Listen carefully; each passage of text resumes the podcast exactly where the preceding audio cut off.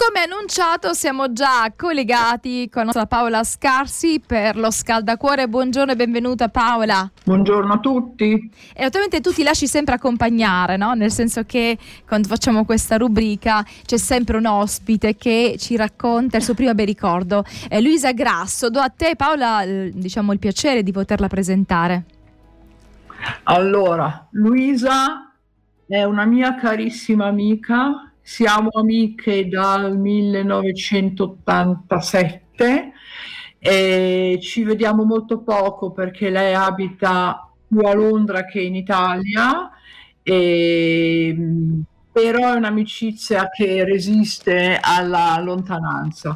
Come è nata? È nata um, quando io ho iniziato a lavorare nei concerti, come mi è capitato di dire più volte, insieme a un grande manager che era Baby Zard, e Luisa si occupava della parte internazionale della società. È nata immediatamente un'amicizia che per fortuna ha potuto proseguire anche sul lavoro perché ehm, ci spostavamo entrambe, nel senso che ehm, in tournée, quindi ci è capitato magari mezz'ora al giorno, ma di stare insieme per un mese intero, perché alcune tournée duravano un mese.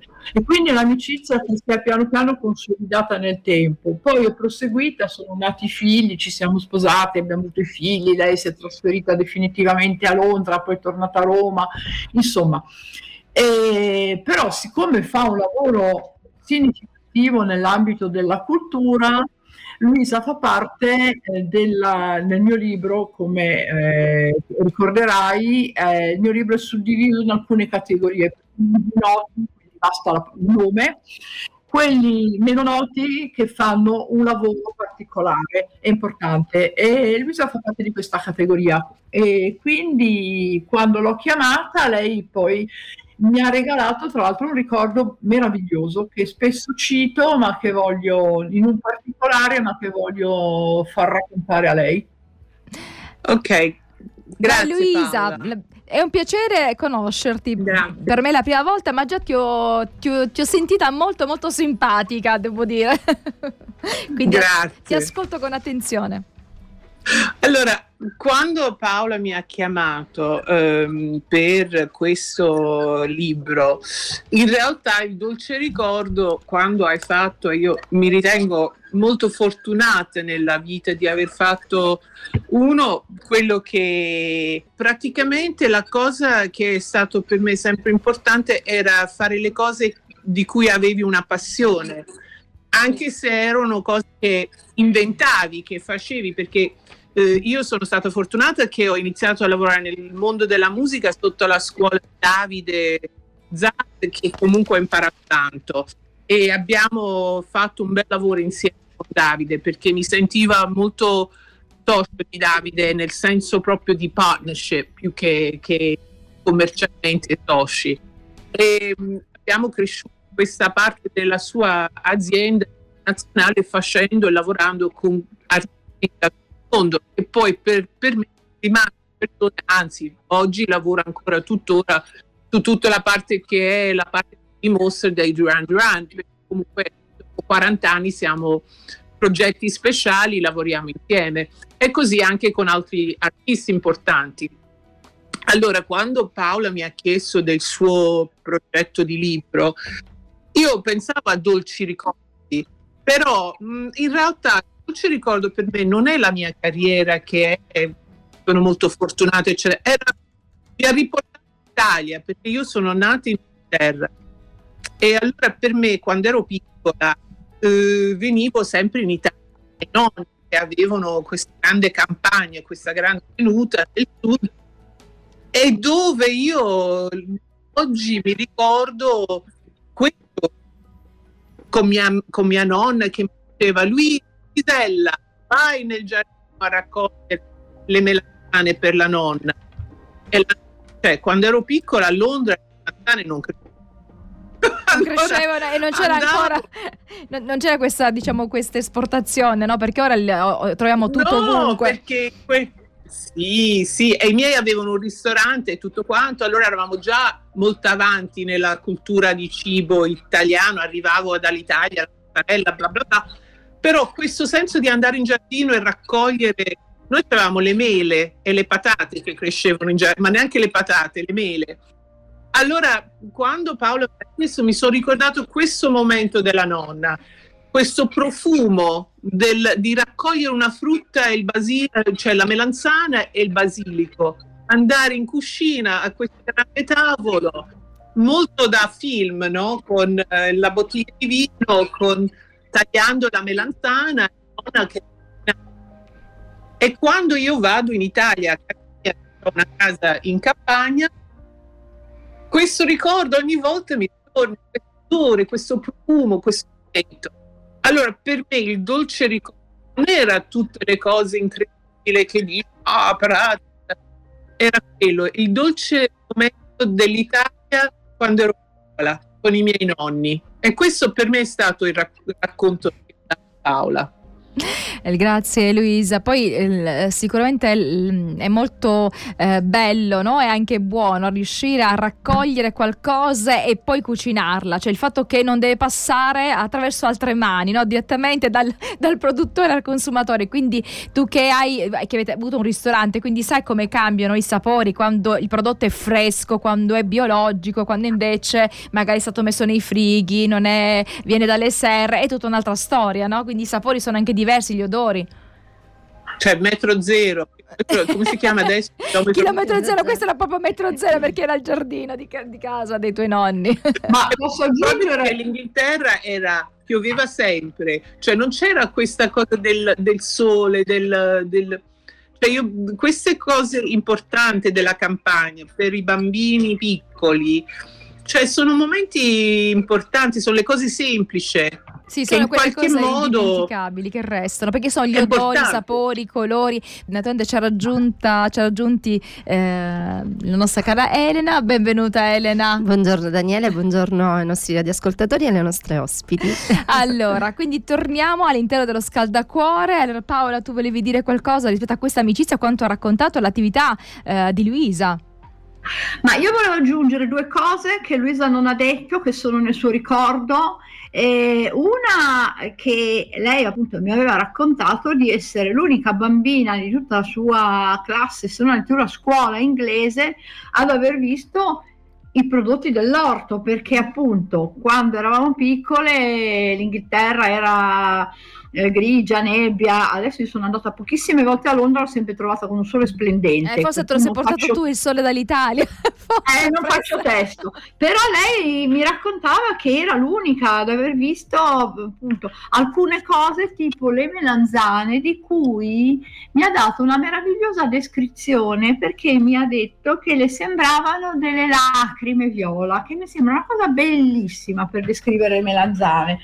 E quindi questa è la sua parte bambina eh, che è nel racconto, nel ricordo che mi ha regalato. Mentre invece per quanto riguarda il suo lavoro, io posso dire che il mio incontro con lei è stato a un concerto dei Genesis al teatro al Flaminio a Roma, dove lei mi ha portato sotto al palco del mixer e mi ha detto da qua si vede molto meglio. E io che era la mia prima esperienza di un concerto lavorandoci di, tra l'altro assoluta di un concerto in uno stadio ero affascinata da tutto questo e, e poi ognuno ha preso delle strade e lei ha proseguito ed è, ed è un imprenditore.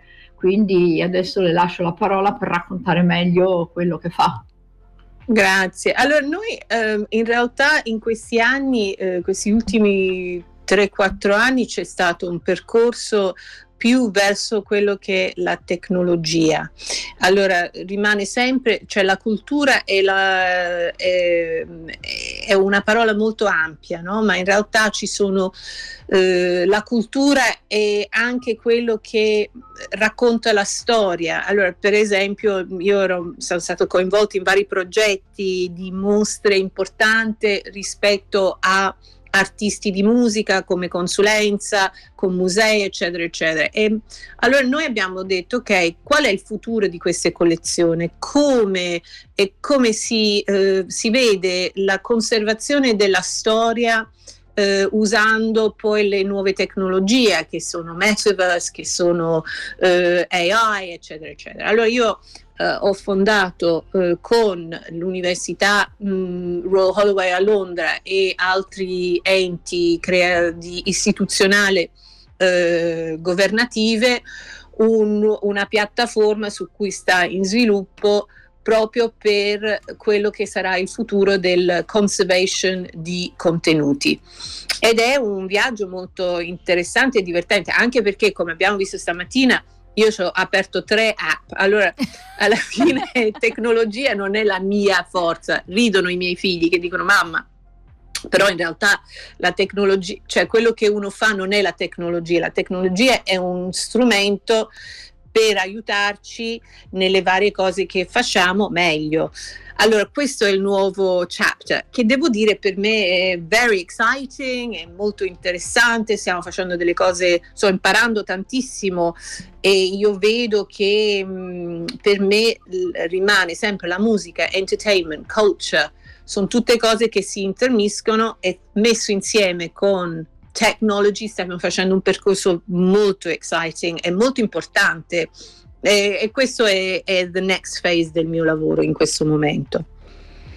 Quindi è un lavoro elettrizzante, potremmo dire, no? Sì, sì, sì, importante, più che elettrizzante è importante perché ci troviamo sempre con meno spazi, con uh, perdite di, di, storia e se non, non c'è la non conservazione... ecco, la, il raccogliere, di, quindi il raccogliere. Il raccogliere, sì, conservare e preservation, mm-hmm, che è quello che fanno i musei, però a livello fisico se pensi quanti, quante cose ci sono nei musei che non si vedono perché non c'è lo spazio per mettere in, in mostra, eh, quello si trasferisce in altri, altri altre aree. Allora stiamo lavorando molto su questo. Tu prima parlavi, citavi nella, durante la prima parte dell'intervista Duran Duran, no? che sono eh, uno dei gruppi quando io ero adolescente per cui veramente stravedevo, no? quindi mi ricordo un periodo della mia, della mia, vita, non so se anche te Elena, certo, no? sì. era un periodo in cui c'erano alcuni gruppi che poi restano, chissà perché quelli dell'adolescenza restano più impressi come gruppi, no?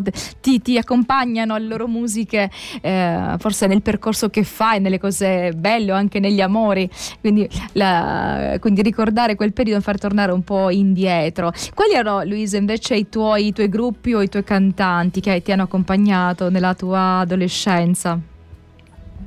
Allora, io eh, essendo nata in Inghilterra, eh, c'erano mm, più che gruppi, allora noi eravamo divisi in due gruppi teenagers in Inghilterra, c'era questo gruppo americano che si chiamava The Monkeys e David Cassidy erano gli altri. Allora, questi erano come teenagers, no? Che tu ascoltavi questa musica, which was amazing, aspettavi che ti, cioè, mh, mm, la, la musica che poi ti, la cosa sempre che mi ha colpito molto della musica musica e se noi pensiamo alle cose che abbiamo imparato a scuola che non ti ricordi niente, però ti ricordi il testo di una canzone. Cioè io posso ricordarmi una canzone a 13 anni, però se penso a una cosa che ho studiato dalla mattina alla sera non mi ricordo neanche una riga. Cioè la musica è, è, è un, un veicolo, è veicolo estremamente importante per per la crescita, no? Perché ti tocca l'emozione, la storia. Allora, io ho avuto questo gruppo americano, The Monkeys, però in realtà mi ricordo molto più il mio primo disco che ho comprato, che era Yellow Brick Road. E, e, e quello per me era molto importante. Mi ricordo che abbiamo fatto il concerto di, di, di, Elton John con Davide a Verona e io ero con Bernie Taupin a due metri da un metro dal, dal, uh, sul palco che Elton suonava um, Daniel che era una delle mie canzoni preferite io ero su, eh, accanto a chi l'ha scritto e per me quello è stato un una momento dici, dove metti insieme la tua, sì, la tua vita. pezzi della vita, vero? Sì, sono pezzi della vita che poi non è che cioè famo- persone famose ne conosco, ho amici, cioè ho fatto un percorso dove veramente però non è quello, alla fine gli amici, le persone, le emozioni sono, po- sono quelli che ti rimangono in mano, no? Non è che sono proprio quelle semplici, forse, sono proprio le persone semplici, le sì, persone sì, a cui sì. è legata affettivamente, come dicevi, i nonni, quei ricordi eh, esatto, di, di, esatto, di, cose piccole, esatto. ma che restano. Siamo esatto. in chiusura, Paola, cosa vuoi aggiungere prima di salutarci?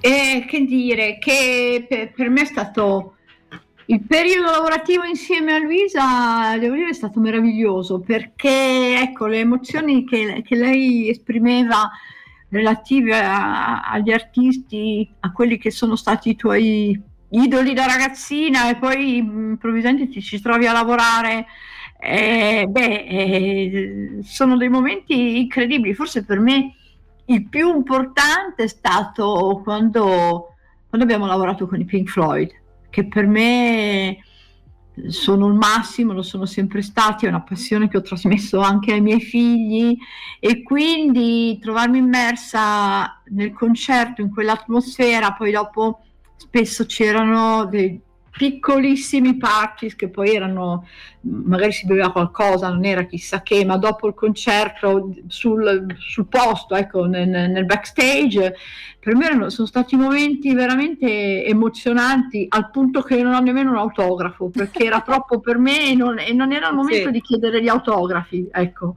E poi dire, forse in questi ho... momenti vedi le persone così come sono, no? li vedi più nella certo. loro realtà, nella esatto. natura, Quindi, non, star, non, ero, no? non, ero, più una fan, ero, ero eh, nella mia eh, piccolezza, però ero al pari di loro perché stavamo comunque tutti lavorando, ognuno a un livello diverso e quindi cosa per, andavo a chiedere? Ecco, per una stessa causa, alla fine per la riuscita non adatto, non opportuno. Magari mi mangio un po' le mani ora, però. ok, grazie Luisa, grazie, grazie Paola grazie. per aver condiviso questo ricordo e buon lavoro. Grazie. Grazie. Buona giornata. Buona giornata. Buona giornata. Buona giornata. Buona giornata.